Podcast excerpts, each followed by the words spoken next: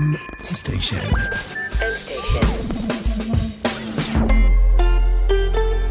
מבית מייקרוסופט בישראל. שלום וברוכים הבאים לעוד פרק של Buzzword מורה נבוכים, והיום הפתעה, חלק ב'. כמו בכל פרק אנחנו לומדים איך לא לצאת פראייר בפגישות, ואיך אפילו עושים כסף מה buzzwords האלה. אה, כן. אה, אני יכולה משפטית להודיע לכם שמפתחים הם בני אדם.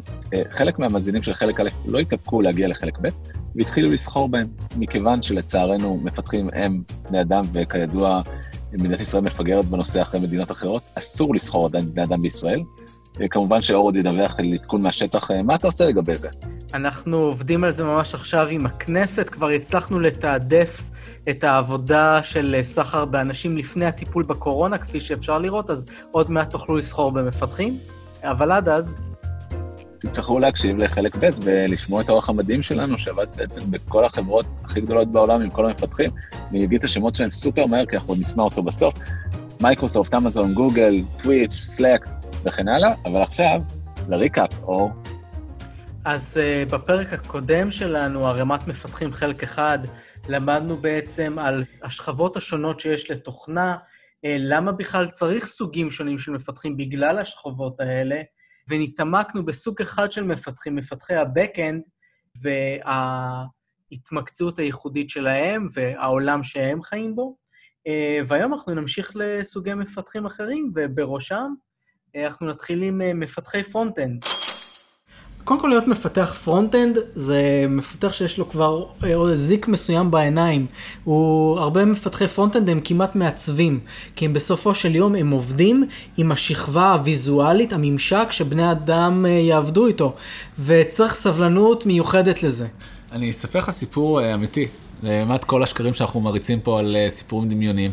אה, כשאני התחלתי לעבוד, העבודה הראשונה שלי הייתה בחברת בבילון, זו הייתה חברת אה, תרגום מפורסמת בזמנו, וביום הראשון שלי... חברת תרגום וטולברים, חשוב לציין. זה היה הגלגול הרווחי שלה.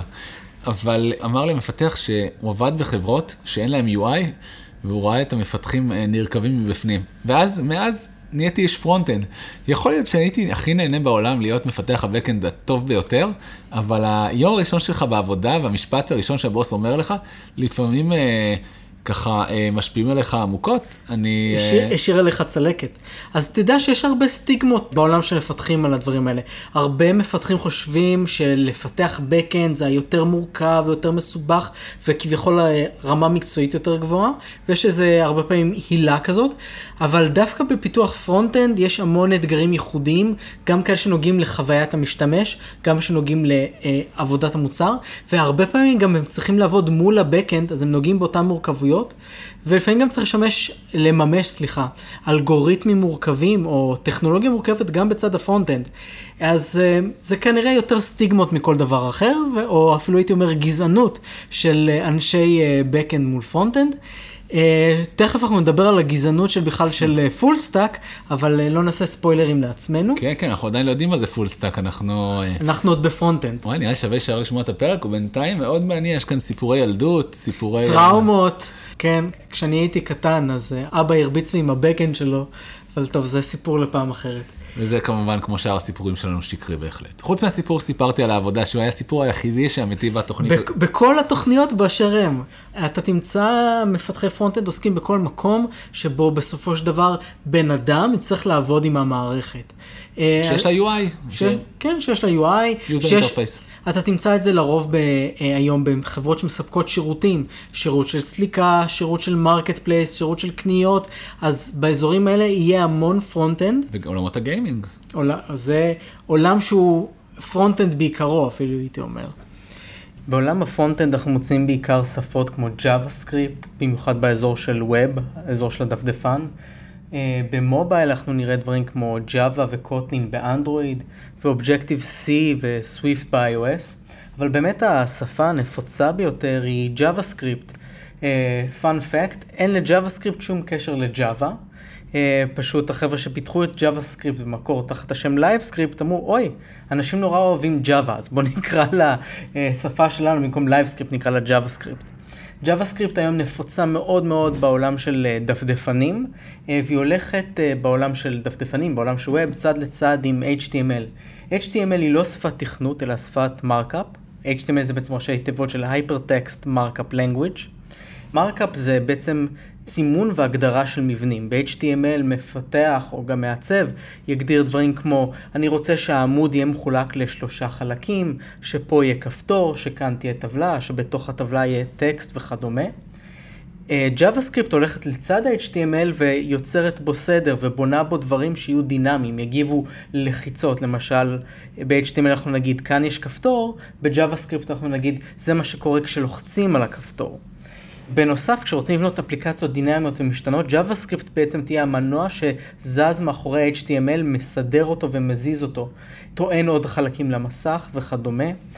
ככל שהאפליקציות נהיו יותר מורכבות, נהיה קשה לעבוד רק עם JavaScript. תחשבו למשל עכשיו אם אני רוצה לתאר אה, רשימה של פריטים, אז לעבור עבור כל פריט ברשימה ולהגיד, אני רוצה שעכשיו ב-HTML יהיה פה טקסט ולידו כפתור ולידו תמונה, ועבור כל אחד מהם לקרוא לפונקציה ב-JavaScript זה מסובך. פה נכנסים פריימורקים uh, כמו React, Angular ו-View, שבעצם מחברים בין הדאטה שאנחנו רוצים להציג לאיך שהוא ייבנה לתוך ה-HTML, ומגדירים שם מין pseudo HTML כזה, או מין אה, HTML עשיר יותר, שבו אפשר להגדיר היררכיה שאומרת, פה יש מבנה שלם של מידע, תביא אותו מהשרת ותציג אותו בצורה הזאת, ואם זה חוזר על עצמו, אז תציג את זה באופן חוזר. אני כמובן מאוד מפשט את זה, אבל השפות האלה בעצם, שהן Buzzwords שחשוב להכיר, אה, מאפשרות לקשר בין data models לתצוגה וחוזר חזרה. אה, וכמובן, גם פה נכניס את המונח אה, שדיברנו עליו קודם, cross platform. כשיוצא אייפד, פתאום המסך הוא בגודל מסוים, ואז יוצא לאנדרואיד טאבלט משלו, ומישהו מריץ את זה בכלל על מחשב שהוא 15 אינץ', ואחד אחר בכלל לא אוהב לצרוך את התוכן שלו מתוך האקסבוקס על טלוויזיה של 80 אינץ'. אז בעצם להתאים את זה לסוגי אה, מסכים שונים, mm-hmm. בזוויות שונות, תשכחו, גם המסך יכול להיות אופקי, אנכי, אה, וכן הלאה וכן הלאה, וכל התצורות האלה, תפתחו את ה... נטפליקס שלכם, אה, בכל אחד מהפלטפורמות האהובות עליכם, אם זה מחשב, טלוויזיה, אפילו במערכות הפעלה עליהם, או טלפון, והכל יעבוד נהדר, והכפתורים יראו בגודל המתאים, בתצורה הנכונה. זה עבודת הקודש של ה front-end שדואג לכם אה, כל יום. חשוב לציין עוד שני buzzwords אה, שרצים פה, כדי להביא את כל הקסם הזה, אז מה שנקרא במינוח המקצועי זה אותו ממשק משתמש, שנראה אותו UI. בתצורות שונות על מכשירים שונים. אני חושב שכן שווה לעשות פה קצת סדר ולהבדיל בין ה, באמת הדברים שדיברת על ריספונסיביות ואדפטיביות, בעצם שאתה בונה ממשק אחד שמתאים את עצמו למגוון תצוגות, לבין תוכנה שרצה עכשיו על כמה סביבות שונות. יש הבדל עכשיו בין אם אני כותב תוכנה שתרוץ בדפדפן על דסקטופ, תרוץ בדפדפן על מובייל, או תרוץ כאפליקציה, מה שנקרא native ית, טבעית על גבי המובייל שלך. אני רק, אה, ולא ניכנס לזה, פעם אנשים היו כותבים עם כרטיסיות, היה רק מחשב, היה mainframe. היית מנקב כרטיסיות, וזה הייתה התוכנה שלך. והיית פשוט לוקח את הכרטיסיות המנוקבות האלה, לא היה לא UI, לא היה את כל הסיבוכים האלה, לא היה... היה פשוט יותר. לא לינוקס, ואחר כך התקדמנו לאסמבלי, מי ששמע שזה, אתה כותב ישר למעבד. יש לך מעבד מסוג מסוים, וכזה אתה כותב, אבל קרוס פלטפורם זה, אני לוקח את התוכנה שלי, ואין לי מושג מה יהיה המעבד. אין לי מושג על מה היא תרוץ, ואני מנסה לתמוך בכמה שיותר סביבות. כן. אתגר שיש היום להרבה חברות, באמת, הם יודעים מראש לפעמים שהם רוצים על כמה סביבות. אני רוצה שלקוחות, הדבר הקלאסי, יוכלו גם לגשת אליי דרך אינטרנט בדפדפן, ואני רוצה שגם יהיה להם את זה באפליקציה מובנה על הטלפון שלהם. אז אני עכשיו בהגדרה צריך לחשוב מראש כשאני בונה את התוכנה שלי, שהיא תוכל לרוץ בשני המקומות. גם שה backend יתמוך בשניהם, שזה עוד יחסית בעיה קלה, וגם שה frontend שאני מייצר, איך אני נמנע מלייצר אותו כפול, לבנות אותו מאפס עבור הדפדפן, ולבנות אותו מאפס עבור אנדרואיד ומאפס עבור אייפון. ורק כדי לסגור את ה frontend ואת הכאב ראש שלו, הבעיה שלנו עם המסכים, שבזמן האחרון יש לנו תאוצה של מסכים. מחר בבוקר ה-VR או ה-AR יתפוס ממש, האיש backend כמעט ולא יצטרך לעשות שום דבר. אבל האיש front יצטרך לבנות את כל האפליקציה מחדש, שתתאים קסדת VR של 360 מעלות, או אה, ל-AR שמופיע במרחב, ולכן עבודת ה front-end היא סיזיפית קשה, וכל כן. פעם שיוצא טלפון חדש וסמסונג מכריזה על הגלקסי S500, מישהו בבית יושב ואומר, הולך להיות לי חודש קשה בעבודה. נכון. אגב, חלק מהאתגר שיש פה הוא לא רק להתאים את זה לתש... לתשתית והסביבה, אלא גם ממש לשנות את זה מוצרית. יש חוויה שמתאימה במובייל, יש לך מסך, מסך יותר קטן ואתה מסתובב עם זה ויש לך את המיקום שלך עכשיו, יש כל מיני חוויות שאתה רוצה להתאים ישירות לזה, כמו למשל נוטיפיקציות. זה משהו שעובד מאוד טוב במובייל, אבל לא עובד טוב בדסקטופ, עובד הרבה פחות טוב בדסקטופ. ולהפך, אז זה לא רק לקחת את אותו ממשק ולמתוח אותו, לשנות אותו כדי שהוא יעבוד, אלא גם צריך לחשוב באמת בעומק החוויה, איך נכון לבנות אותה, כדי שהיא תתאים לאיך שהלקוח צורך אותה. אז פה אני ככה אצדיק את המשכורת שלי ואתן דוגמה, אה, עוד מעט יוצא... אתה מקבל משכורת?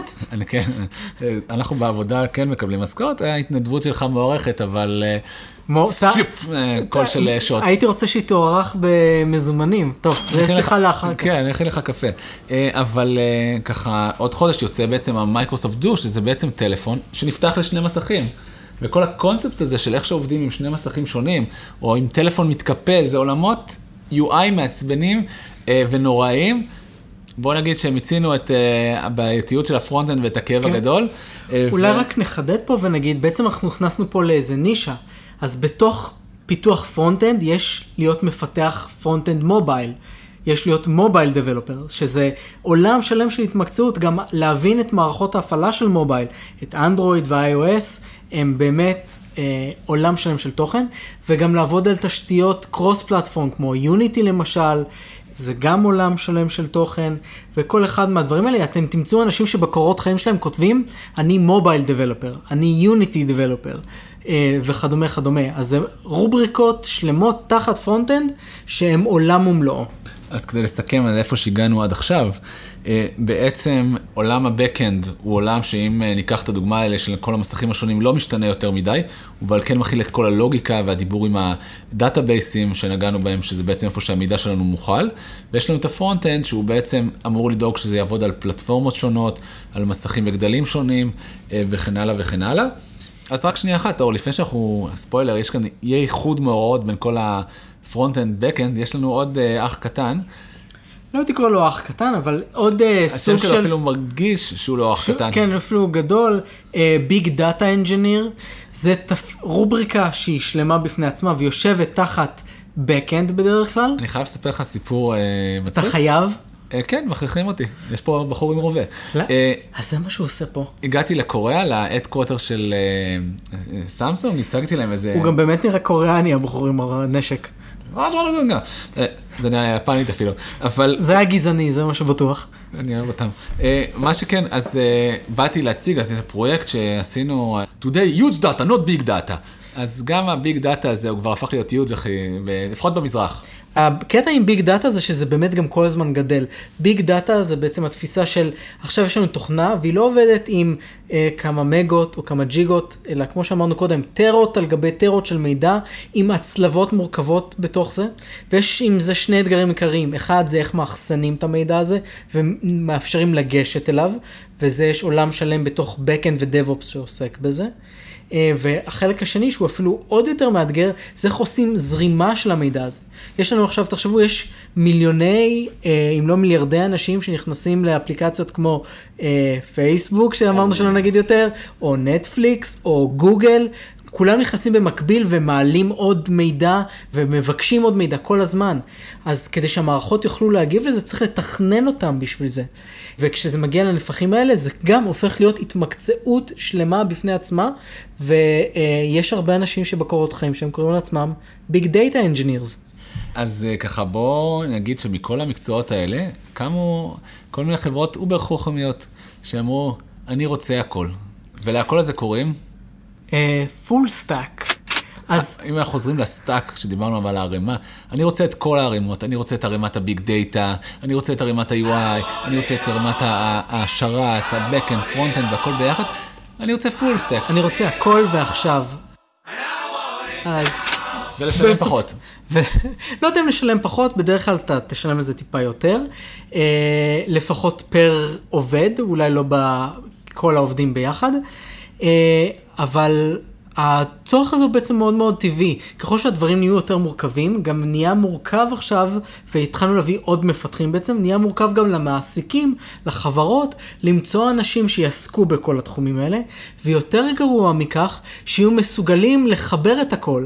זה שיהיה לי עכשיו מפתח שיודע לבנות backend בצורה מאוד טובה, אה, ושיהיה לי מפתח שיודע לעשות front-end בצורה מאוד טובה, זה לא אומר ששני החלקים שהם בונים בנפרד ינגנו טוב אחד עם השני. הם יצטרכו או לדעת לעבוד מאוד טוב זה עם זה, או אה, לדעת לבנות את הגשר בהדרגה ולהיפגש באמצע. והחיבורים האלה באמצע הם מאוד מאוד קשים, ולכן מאוד מתבקש להביא מישהו שידע לעשות את זה מקצה לקצה בעצמו. מישהו שיודע לעשות גם את ה-Backend וגם את ה-front-end למשל. כן, אבל זה ממש כמו שוקולד מריר. אה, אתה יודע, נכון, יש לך 77 אחוז, 82, 91 וכן הלאה וכן הלאה. אז ככה גם זה, full stack הוא בדרך כלל 80 אחוז Backend או 91 אחוז front-end, אין באמת 50-50. אה, זה באמת ככה איזושהי הגדרה מאוד גדולה ל"אני רוצה Backend", אבל שיודע טיפה front-end, או אני רוצה איש front-end שלא פוחד להעלות את זה, לפתוח instance ב-Azure.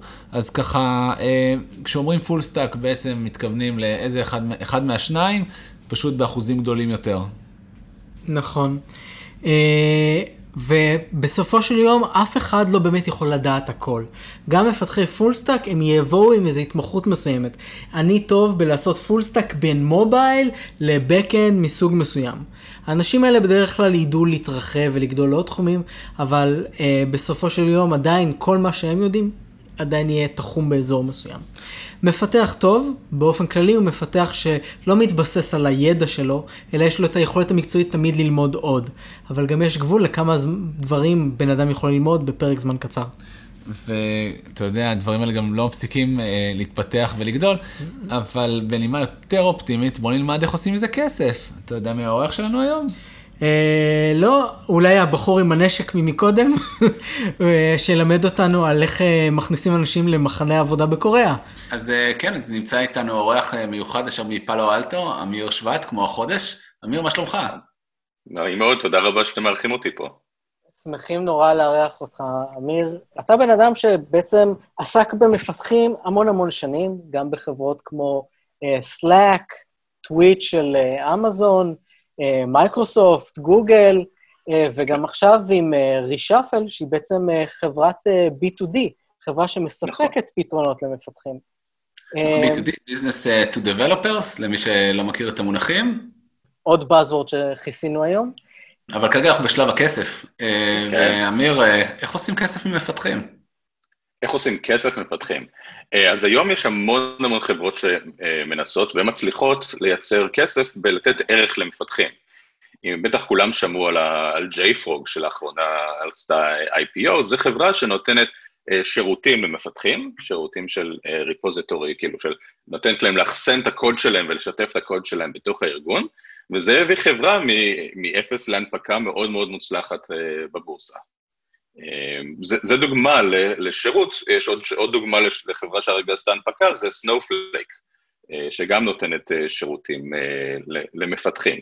אז יש המון דרכים, מפתחים בעצם יושבים על, במקום שבו הם יכולים לקבל המון המון החלטות על איפה החברה, החברה שלהם תוציא כסף ומשאבים. ופעם היית צריך ללכת ל-CEO, למנכ"ל של החברה, לשכנע אותו לקנות משהו. היום מי שעושה את ההחלטה על הרבה מאוד מהתוכנות שהחברה תקנה זה המפתחים עצמם. איך הגענו בעצם למצב הזה? זה הרי שינוי נורא דרסטי בהתנהלות של ארגון, ופעם זה, אני מניח, לא היה ככה.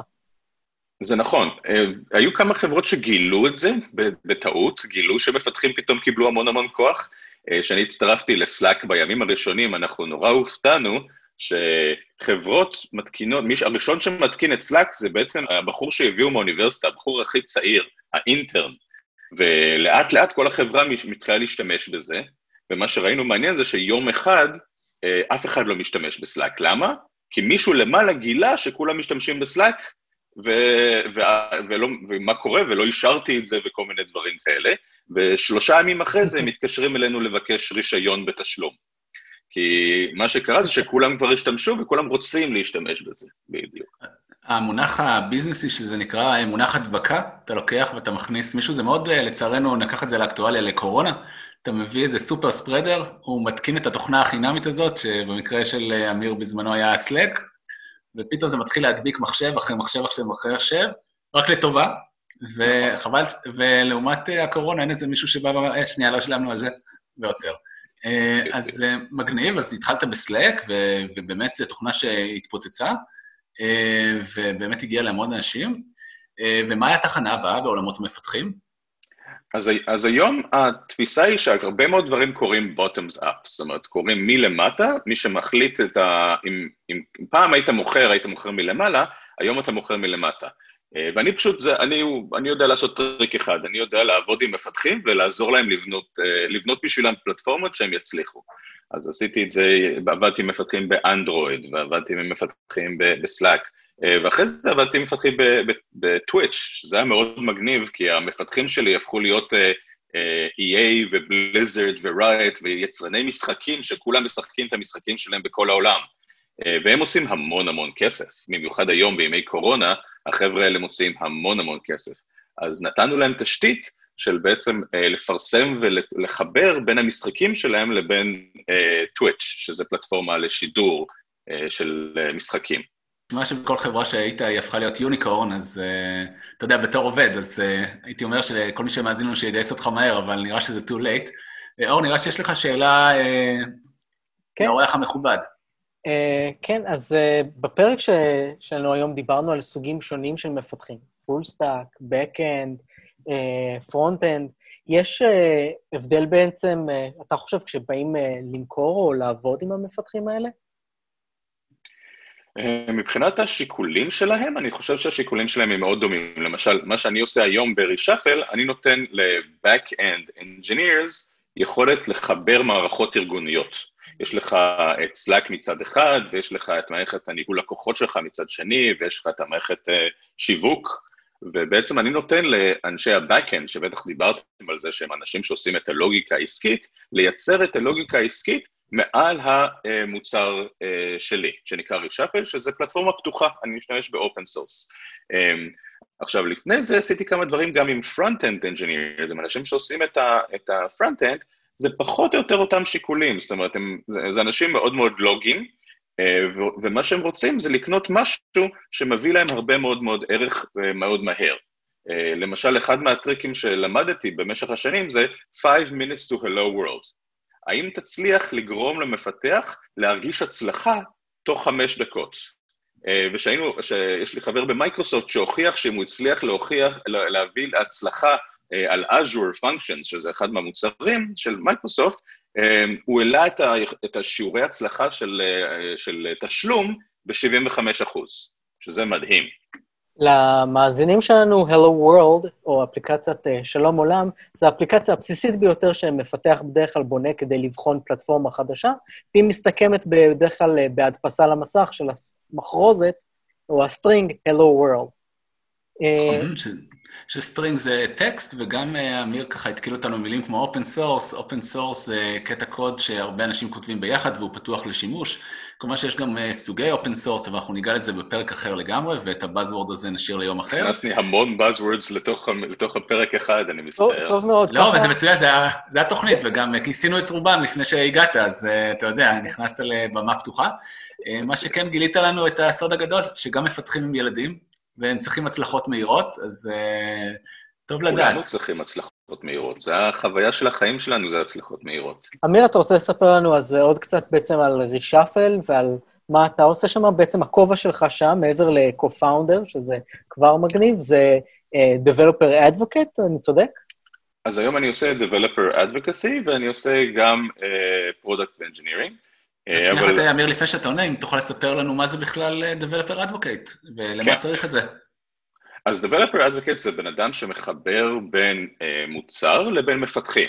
כשהייתי בגוגל, הייתי Developer Advocate למשל של אנדרואיד, אז עבדתי עם מפתחים שרצו לפתח על הטלפונים של גוגל, והסברתי להם ועשינו אה, אה, כל מיני סדנאות, הסברנו להם איך לעשות כסף מאנדרואיד, איך לשפר את המוצר שלהם על, על אנדרואיד, אותו דבר עשיתי על גוגל מפס, אה, במייקרוסופט עשיתי את זה על SharePoint, אם אתם זוכרים את הטכנולוגיה הישנה הזאת, אז זאת אומרת, כל התפקיד של אדווקט זה להיות שגריר של החברה אה, מול האנשים הטכנולוגיים, ולהסביר להם איך, איך, איך, איך, איך לעבוד עם המוצר, ועוד דבר מאוד מאוד חשוב זה לאסוף פידבק, לאסוף תגובות חזרה מהם ולשפר את המוצר. אחד מהדברים החשובים שהשגריר צריך לעשות זה גם להחזיר חזרה אינפורמציה למדינה שלו. אז uh, כאדבוקט אתה יושב, אתה עובד עם מפתחים ומבין איפה הדברים שבורים ואיפה אפשר לתקן אותם.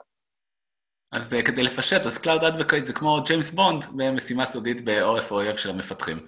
Uh, ואור, נחזיר אותך לשאלה המקורית. אז uh, שאלנו בעצם, uh, מה אתה עושה בכובע הזה ברישאפל? אז המטרה שלי, אז קודם כל, יש לנו משהו שנותן למפתחים לחבר מערכות ארגוניות ולייצר uh, workflow ולוגיקה עסקית בצורה מאוד מאוד פשוטה. אז התפקיד שרוב מה שאני עושה זה מדבר עם מפתחים ומבין את הצרכים שלהם. לוקח את הצרכים האלה ומחזיר אותם חזרה לתוך המוצר ומוסיף אותם לתוך המוצר.